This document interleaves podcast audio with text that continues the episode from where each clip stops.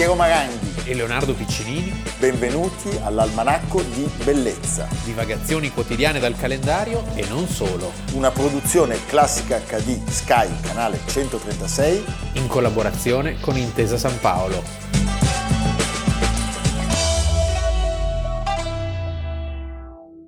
Almanacco di Bellezza, 4 settembre. Piero Maranghi Leonardo Piccinini. E tanti, tanti, tanti cari auguri a Leonardo. Grazie. Io ti do anche un regalo. Sì, È una bottiglia di un, ve- di un vino orvietano, sì. Il Però antinori. il muffato, sì, fatto dall'amico Piero Antinori, però è un vino di Orvieto che io sto regalando a Leonardo. Ma c'è, C'è però il, C'è seg- però. il trucco, Non col- ho- è un regalo col trucco. è un regalo del, è un regalo del regalo. Eh, sì. No, allora diciamolo perché qui non abbiamo, come sapete, non abbiamo la pecunia. Noi abbiamo dei mecenati È il compleanno di Leonardo. e questo è vero. Io apro la posta però e quindi Sì. rubo generalmente, beh, un gigante e un, un beniamino della nostra trasmissione. È un filantropo dell'almanacco. Ecco, e quindi prendete esempio insieme a sua moglie Susanna, Tony Concina e Susanna, Madonna. grandissimo pianista, sindaco di Orvieto, responsabile della comunicazione di Telecom, Dalmata! Dalmata, Dalmata. Beh, signori, due bottiglie di muffato e le tengo io, però una l'ho regalata a Leonardo Eh, per perché è gentile, è gentile. La marmellata. La marmellata, quella adesso di vediamo. Amarene. Vediamo, sì. questa cacciotta che è una cosa da perdere la testa, di una bontà. Che poi c'è anche quella di pomodori. E poi c'è la marmellata di pomodori. E il libro Tre famiglie complicate, che è un libro di Suzanne Brioni Ippolito, la moglie di Tony Concina. Sì, che già diciamo dal frontespizio Sì, eh, esalta perché Ali Bey Vrioni, mio padre, era albanese. Anna Maria Perusini, mia madre, era friulana. Felice Ippolito, mio padre adottivo, era napoletano. No, quindi capisci? già è la- Succedono cose. Sì. Eh? il melting pot. Eh, devo dirti, se nasci a Citiglio non ti succede tutto questo. Un nel maso. Temo, Sì. però va bene anche a Citiglio. Eh. C'è E a Ponna? C'è nato Binda. A, a Ponna succedono cose pazzesche e noi vi terremo informati. Grazie allora a Susanne e Tony Concina e grazie a Leonardo per compiere gli anni oggi. Sei Sì. straordinario. Sì, ho Eh? scelto questo giorno perché La- mi sembrava giusto. L'ha scelto lui, Sì. l'ha scelto lui. Noi adesso abbiamo un contributo.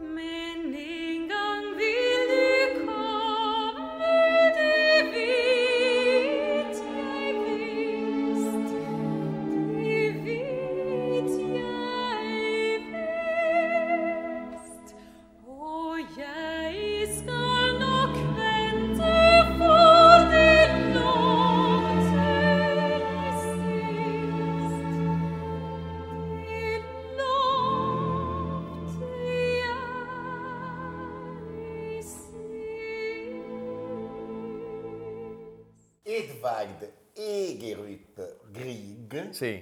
nasce il 15 giugno del 1843 e muore oggi, sempre a Bergen, nel 1907. Che fa freddo a Bergen. Si fa molto freddo. Sì. In Norvegia. Grieg è un compositore amatissimo dai musicisti e anche dal pubblico. Eh. Non ha scritto soltanto il concerto per pianoforte, quello che si ascolta sempre Ma anche la sigla di Passepartout. ma anche la sigla di Passepartout, è vero? Eh. Eh? E poi, vabbè, noi in Italia abbiamo avuto tutti un... Eh, l'olio sasso, era l'olio sasso, credo, Eh, lo faremo vedere. Allora, il padre aveva antiche origini scozzesi ed era un mercante e viceconsole britannico. Invece la madre faceva l'insegnante di pianoforte proprio a Bergen. E quindi E ce l'aveva lì in casa. Sarebbe servita perché a sei anni comincia a impartire le lezioni dello strumento al giovane Edward. Ma in più c'è la zia. La zia era sposata con Ole Bull. Il toro. Eh, sì, il bull, il toro, no. Ole Bull era chiamato, lo sai, il, il Paganini del Nord. Ah. Era un grandissimo virtuoso del violino ed è proprio lui che suggerisce alla famiglia di spedire il povero Grieg A Leipzig. a Leipzig. a Lipsia, dove c'era stato il grande Mendelssohn. Eh, certo, e dove proprio il grande Mendelssohn, tra le tante cose che aveva fatto assai importanti, aveva fondato il conservatorio.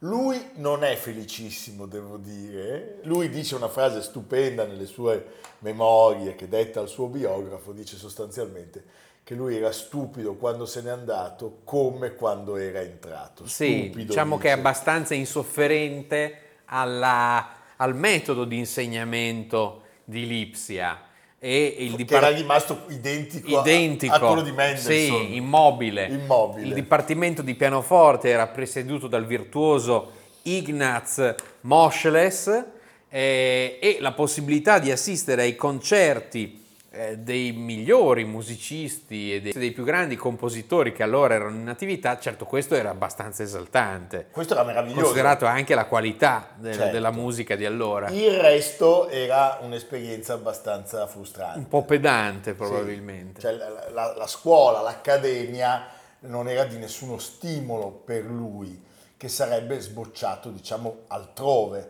Tant'è che a un certo punto lui nel 1862 molla, conclude i, i- suoi anni di studio al conservatorio, ha purtroppo, anche se dalle fotografie non lo intuiresti, ha una salute molto minata e molto cagionevole. Sostanzialmente Grieg è vissuto tutta la vita senza un polmone Mm. e questo poi sarebbe stato la causa della, della sua morte, perché lui aveva avuto una pleurite e un attacco di tubercolosi. Sì. Quindi queste due funeste malattie l'avevano minato, l'avevano minato profondamente. torna a casa e comincia una carriera come pianista, come compositore. C'era l'orchestra a Bergen, che C'era era la sua città natale, ed è lì che c'è la prima esecuzione assoluta della sua sinfonia in Do maggiore. Sì, che è l'unica sinfonia che lui poi ha scritto e che poi purtroppo lui stesso di fatto ha cancellato dal suo catalogo. Perché non vi si riconoscerà più No, probabilmente. perché av- non aveva ancora trovato Eh. diciamo, la, sua, la sua voce. Nel 1863, e questa invece è un'esperienza più felice, Va a Copenhagen. va in Danimarca, Sì, dove non c'era, Copenaghen. non c'era marcio in questo, No, in questo caso, no.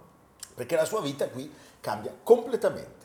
In Danimarca lui incontra dei compositori che sono, diciamo, già interessati a sviluppare un idioma musicale che tragga lo spunto dalla tradizione eh, popolare dei paesi nordici. È il momento in cui questo avviene un po' dappertutto. Sì, dobbiamo anche dire che la Norvegia eh, era indipendente Da da, non molti d'ora. anni, dal 1814, perché prima era danese e, e sarebbe poi stata unita alla Svezia fino al 1905. Per cui l'attuale re di Norvegia discende da quel Akon VII, che all'inizio del Novecento diventa re di Norvegia, ma che era in realtà Christian di Danimarca, era uno Schleswig, Sonderburg, Glucksburg, eccetera. Sempre sti tedeschi. E non a caso Oslo si chiamava Cristiania, Cristiania, sì, certo. fino agli anni 20, Adesso Cristiania è soltanto quella parte... che adesso stanno chiudendo Sì. tra l'altro perché... esperienza Sì. che non è andata alla fine benissimo. Sì. Lui eh, in questa terra trova altri compo- compositori, alcuni li avete ascoltati anche sul nostro canale, penso ad Hartmann, penso a Gad, ma soprattutto stringe profonda amicizia con un compatriota più vecchio di solo un anno ma con più esperienza. Sto parlando di Nordrak, Richard Nordrak, che tra l'altro è l'autore dell'inno nazionale norvegese. Che Piero sa a memoria e fischietta Ma io lo canto lo anche, canta nella doccia. con tutte le parole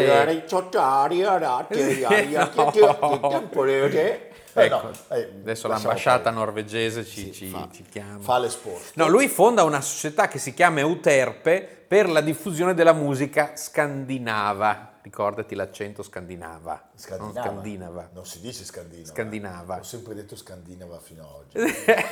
È molto importante avere un amico come Leonardo. Anche nel giorno del suo compleanno di Spesi sa queste perle di saggezza. Eh sì, che sono indispensabili per una vita serena e lunga.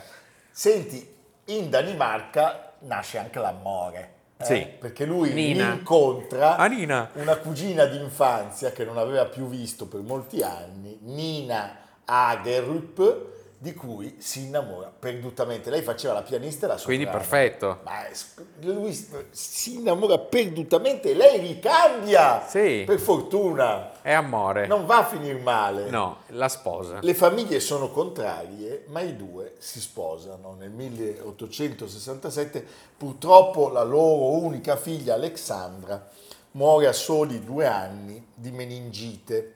Tra l'altro in un momento che eh, in questo ricorda un po' Verdi, anche se lui lo fa prima, non è come il Nabucco che arriva dopo le, morti, eh, le morti dei figli e della moglie. Lui aveva appena composto eh, la sua composizione, il suo brano più celebre, quello che tutti conoscono. Ecco, la sua è un'intensa attività di pianista, di direttore d'orchestra, quindi viaggia in Europa, eh, è un momento felice nonostante le, le tragedie, eh, felice dal punto di vista musicale intendo, e nel 1870 incontra Liszt a Roma, a Roma, non qui a Milano, ma a No, Roma. a Roma. Quando dico qui dico l'Italia. sì, non in via Coni Zugna. No, perché l'Italia è la nostra terra. Sì, è fin lì, Eh. va bene. E lui quando si presenta davanti al grandissimo Liszt gli fa vedere la partitura del concerto per piano, appunto quello che era nato pochi anni prima.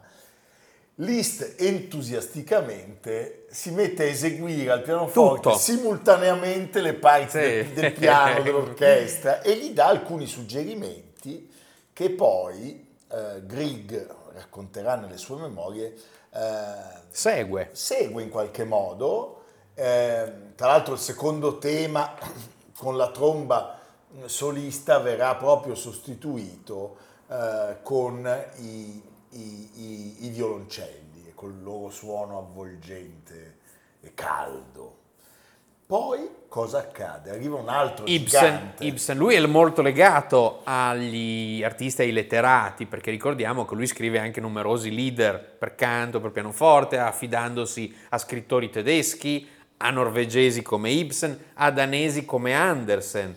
E in questo caso Ibsen lo chiama e gli chiede di fare le musiche di scena per il suo Per Gint. Beh, signori, eh.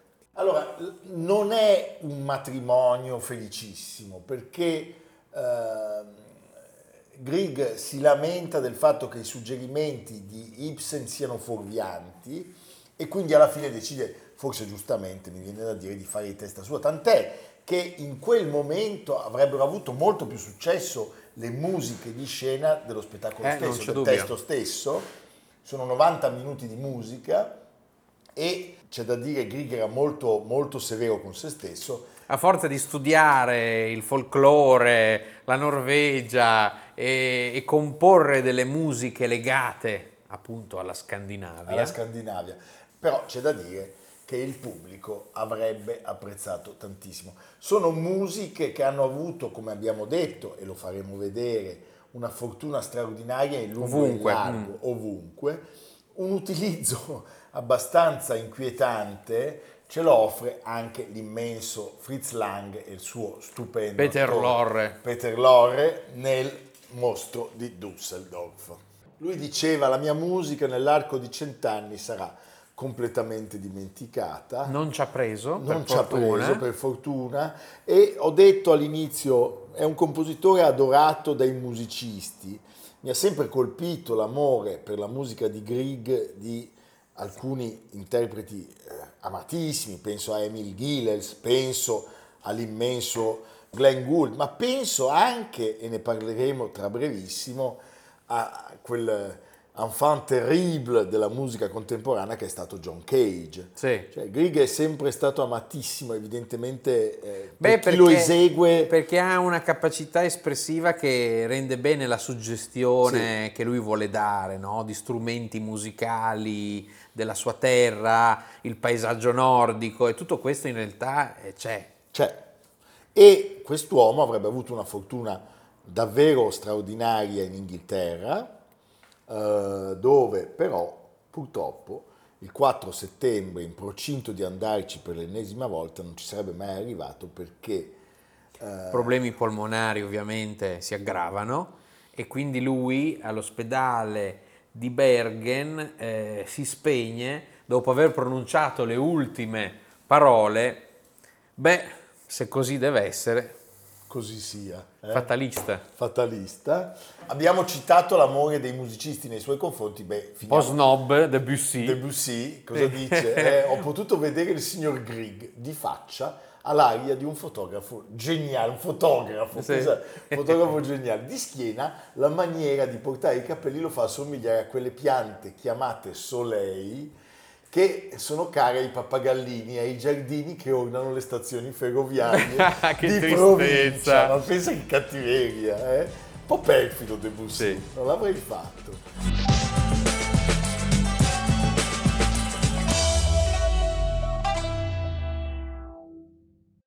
Leonardo, è il giorno del tuo compleanno E quindi e quindi è giusto parlare anche di un artista, di un, di un di un maestro, architetto, di un sì. architetto di un uomo molto fortunato per degli incontri che hanno segnato la sua carriera eccezionali. e che dobbiamo raccontare. Sì, eh? un padovano. un padovano, poi d'adozione milanese, che eh, era nato l'8 dicembre sotto il segno del Sagittario del 1920, appunto a Padova, e che muore a Belluno, non nella sua città d'adozione Milano, oggi nel 2008.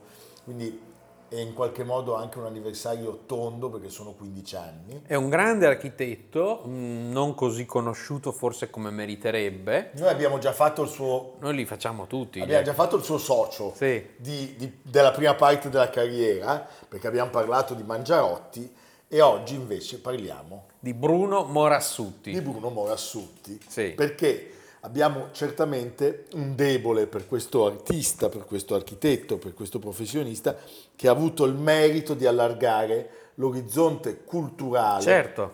eh, della, della- della nostra scuola di architettura. Grazie E- alle sue esperienze Sì. straordinarie. era nato bene perché comunque la Sì. sua era una, una famiglia che aveva diciamo un'attività fiorente nel campo della, della ferramenta. Studia a Venezia allo UAV con due grandi, Samonà e soprattutto Carlo Scarpa, e si laurea a Venezia nel 1946. Poi fa una scelta così, per l'epoca molto curiosa, molto dirompente, cioè va in America, è il primo italiano ammesso a eh, Taliesin, è il eh, meraviglioso eh, centro di elaborazione architettonica, casa, fondazione di Frank Lloyd Wright Beh, nel Wisconsin. ragazzi, eh, che proprio Wright aveva costruito con l'ultima moglie. eh, Olgivanna, Olgivanna. Olgivanna che in realtà era una montenegrina, si chiamava Olga Nanovna.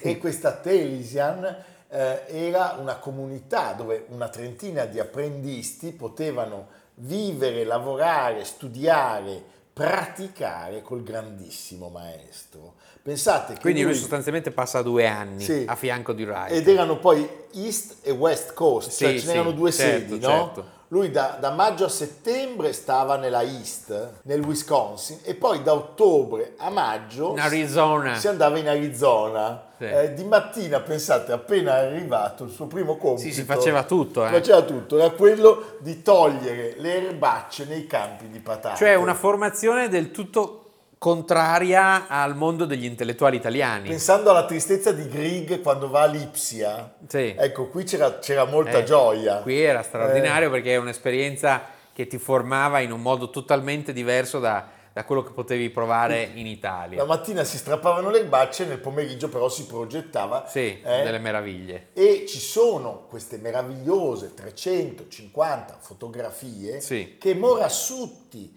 scatta e eh, non soltanto in questa esperienza eh, stupenda, ma anche nel suo viaggio di formazione. Per esempio, lui va a Chicago e incontra Miss Van Incontra. Miss, incontra Richard Neutra, incontra dei grandissimi e anche qui insomma sono incontri che lasciano il segno chiaramente e questo legame avrà una coda che poi purtroppo avrà un esito negativo perché eh, Morassutti sarà incaricato eh, di eh, presentare il Masieri Memorial, cioè il progetto di Wright sul Canal Grande intitolato Angelo Masieri, che era un giovane architetto friulano, apprendista, Che era anche lui stato Sì. a, a Tellisin dopo Morassutti.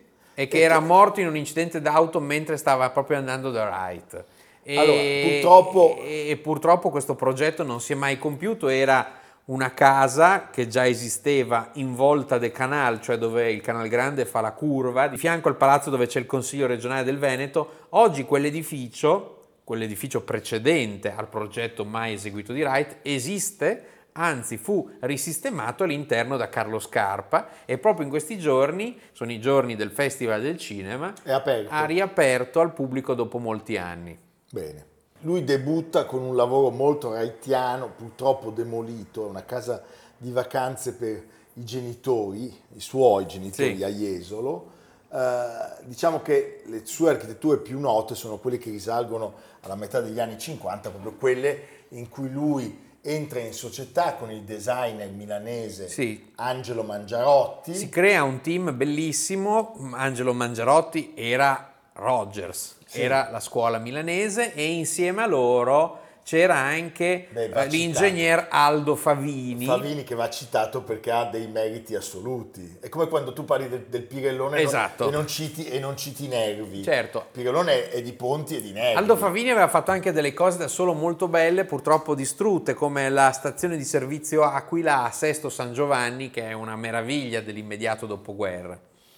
E loro riescono ad affermarsi, per esempio, sappiamo non soltanto a Milano, San Martino di Castrozza, la Villa Morassutti, che- dove, dove è evidente l'influsso di Wright, legno, ferro, pietra. Tra l'altro si può anche affittare, do questa notizia se qualcuno fosse interessato. se qualcuno l'affittasse poi ci può anche invitare. Sì. Eh, noi veniamo. Oppure può affittarla per noi, già che anche c'è. non venire neanche lui. No. Siamo proprio simpaticoni. No, Tu ma l'affitta? se noi veniamo dobbiamo portare ad Algisa. Perché Piero è molto affezionato alle pale di San Martino Sì, e vorrebbe andarle a vedere, perché non è mai andato a vedere le Mai, pale di San mai, Martino. Ma lui sì, invece. eh. avete capito come, come gira qui la faccenda?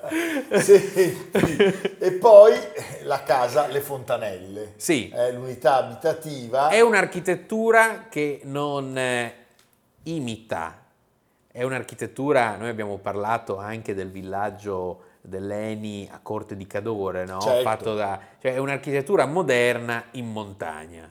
Eh, Beh, abbiamo parlato di Mollino non molto tempo esattamente. fa. Eh? Questa è un'architettura ancora più radicale. Senti, C'è un elogio, c'è un elogio c'è di un Dino elogio Buzzati, di che è Dino un suo Buzzati, amico, sì. che dice Morassutti potrà fare una quantità di ville e di case tutte diverse, una più fantasiosa dell'altra. Architetture straordinariamente lievi, quasi aeree, sulle quali nottetempo gnomi, folletti e spiriti delle antiche montagne si potranno divertire un mondo. E qui mi viene ancora in mente la musica di Grieg. eh? Senti, ci sono altri progetti, abbiamo parlato di, di Milano. Un'architettura poco fuori Milano, a Baranzate, è un ossimoro perché è un'architettura, una chiesa costruita però come un capannone, ma è il capannone più elegante del mondo, Del mondo. perché ci sono i vetri traslucidi, cioè ci sono delle raffinatezze, delle soluzioni di un'eleganza, andatela a visitare. Si può. Nostra Signora della Misericordia. Eh, e poi, e poi l'elegantissimo condominio di via Quadronno 24, eh, le linee spezzate della facciata immersa nel verde. Sì. Io lo conosco molto bene perché siccome mi rompo eh, le ginocchia, lì gli arti vicino, inferiori, eh, però ho sempre modo di ammirare Vedi. eh, le architetture. E poi gli edifici cilindrici di via, di via Gavirate vicino a San Siro. Sì, era un edificio che era stato commissionato ai due architetti da una cooperativa di funzionari statali che richiesero degli appartamenti ben illuminati e indipendenti tra loro. Allora lui inventa questa soluzione che è del tutto unica, Stupendo. E lì c'è anche appunto il contributo fondamentale sempre del Favini. del Favini, dell'ingegnere Favini insieme a Morassutti e Mangiarotti. Allora, poi cosa accade? Il gruppo si scioglie Sì. nel 61, le cose durano fino a un certo punto per ragioni che è inutile andare a rivangare. Purtroppo succederà anche con l'almanacco Sì, perché Piero a un le- certo punto dirà basta. No, noi sappiamo dei contatti Dei tentativi, avviati degli abboccamenti. di, di Urbano Cairo, Sì, sì, che ha chiesto a Leonardo di andare alla 7. però ha detto che doveva essere sempre in giacca e cravatta. No, ha detto che devi fare tutto con la Gruber. Eh, tutto non vogliamo sapere cosa. Va bene. Senti, allora, lui inizia a lavorare da solo, da solo in realtà era la, la Morassutti Associati, dove c'erano anche Mario Memoli, Giovanna Gussoni e Gabriella Benevento. Allora, E ci sono degli- de- dei risultati molto belli. La villa Saurma a Termini di Sorrento, che ha questo tetto a vela alla, alla Le Corbusier, e soprattutto un edificio veramente bellissimo, Bellissimo. che si trova non lontano da qua, vers- verso Cantù, diciamo, il centro di istruzione IBM. Siamo nel 1970. Novedrate. Un edificio molto ammirato, molto studiato e anche premiato. E poi ce ne sono altri, forse meno glam, ma che vale la pena citare, per esempio gli insediamenti residenziali per il post terremoto del Friuli a Staranzano, poi anche quelli sempre in una zona un po' sismica, perché siamo vicino, non lontanissimo da Avellino, quelli di Castelnuovo di Conza in provincia di Salerno. È stato detto di lui, la sua architettura può dirsi emblematica dell'agire dell'architetto contemporaneo nel nostro paese. Un agire definito da un lato dall'urgenza di dare risposte alle esigenze di una società e di un'economia in forte espansione, dall'altro da un inesauribile spirito pionieristico di ricerca. Ci piace concludere l'omaggio a questo grande architetto, a questo artista, Bruno Morassutti, attraverso le parole di Valentina. Valentina Morassutti è la figlia dell'architetto e ci parla proprio del carattere di suo padre. Ascoltiamola. Era un uomo molto schivo, molto generoso e forse non rappresentava quello che adesso si può chiamare, non so, l'archistar del momento. È stato molto importante come nel, nel panorama dell'architettura italiana, ma non ha mai voluto eh, rappresentare qualcosa di, eh, di qualcosa diverso da quello che era in realtà lui stesso, la sua, la sua personalità. Era un uomo veramente eh, molto particolare e tantissimi collaboratori che hanno lavorato con lui conoscono in lui tantissimo questa, questa sua, questa sua generosità d'animo, eccetera. Alle nostre spalle, nascosto dal muffato, dalla marmellata di amarene, dalla caciotta, dal libro di Suzanne Concina e dalla marmellata di pomodori pazzesca, c'è anche il libro che si può sempre comprare dietro a Leonardo l'edizione tascabile e tu Leonardo E, e dunque è in edicola con il Corriere della Sera, era già uscito per Einaudi, questo libro Ulisse, l'ultimo degli eroi di Giulio Guidorizi, eh, grande professore di letteratura greca, grande studioso, che ha immaginato un racconto su Ulisse, eh, sulla scia del più illustre Omero, attraverso come dei dialoghi immaginati. ah non l'ha scritto Joyce No. Sai quello? Eh, o, Eh, anche, o, anche, o anche Joyce, volendo. E eh, c'è Menelao che parla no e dice l'inganno del cavallo. Fu Ulisse a parlarcene per primo, poi il nostro architetto Epeo, un uomo dalle mani meravigliose, lo costruì in legno di abete, alto, rifinito, dipinto. Non ho mai visto un idolo così grande e ben fatto. Una botola si apriva invisibile all'esterno e lì entrammo, tredici in tutto, i più coraggiosi. Gli dei ci proteggevano, i troiani credettero alle parole di Sinone, la spia che avevamo lasciato lì per confonderli, con false notizie, e quella sera il cavallo era dentro le mura. Una grande offerta votiva ad Atena. Avrebbero potuto scoprirci facilmente, ma era destino che Troia cadesse, perciò gli dei accecarono le loro menti. Che è una citazione da Quos vult Jupiter perdere dementat Prius. Prius. Esatto. E poi dopo io, la Prius non è l'automobile, eh, ma è questo, non lo so, non lo so, però è bellissimo quando Leonardo fa queste citazioni in portoghese, io sono sempre molto emozionato. E il libro di Guido Rizzi è in edicola fino a fine mese, poi arriveranno Enea e Agamennone. Il cavallo di Troia, io penso sempre, un posto meraviglioso, la sala di Troia, eh, sul disegno di Giulio Romano, eseguito dai collaboratori, all'interno, del All'interno Palazzo, del Palazzo Ducale, Ducale. di Mantova. Eh, che gioia! Poi, Quindi- si, può, poi si può andare anche a mangiare, Sì, eh, perché devo sempre... la zucca. Eh, Tutto, ma La sbrisolona. La sbrisolona, il Sì. lambrusco. Sì, tutto, tutto. Evviva! Bene, noi siamo qui, voi siete lì, il procione è là. A domani. No, e poi si dice Castello Ululi, Ah, Ululi, Lupu, Ulul. Lupu, Ululà. Eh, sì. Tanti auguri Leonardo Piccinini che oggi compie finalmente 62 anni. No, ancora no. a domani. Almanacco di bellezza a cura di Piero Maranghi e Leonardo Piccinini. con Lucia Simioni, Samantha Chiodini, Silvia Corbetta, Jacopo Ghilardotti, Paolo Faroni, Stefano Puppini. Realizzato da Amerigo Daveri, Domenico Catano, Luigi Consolandi, Simone Manganello, Valentino Puppini. Una produzione classica HD, Sky Canale 136 in collaborazione con Intesa San Paolo.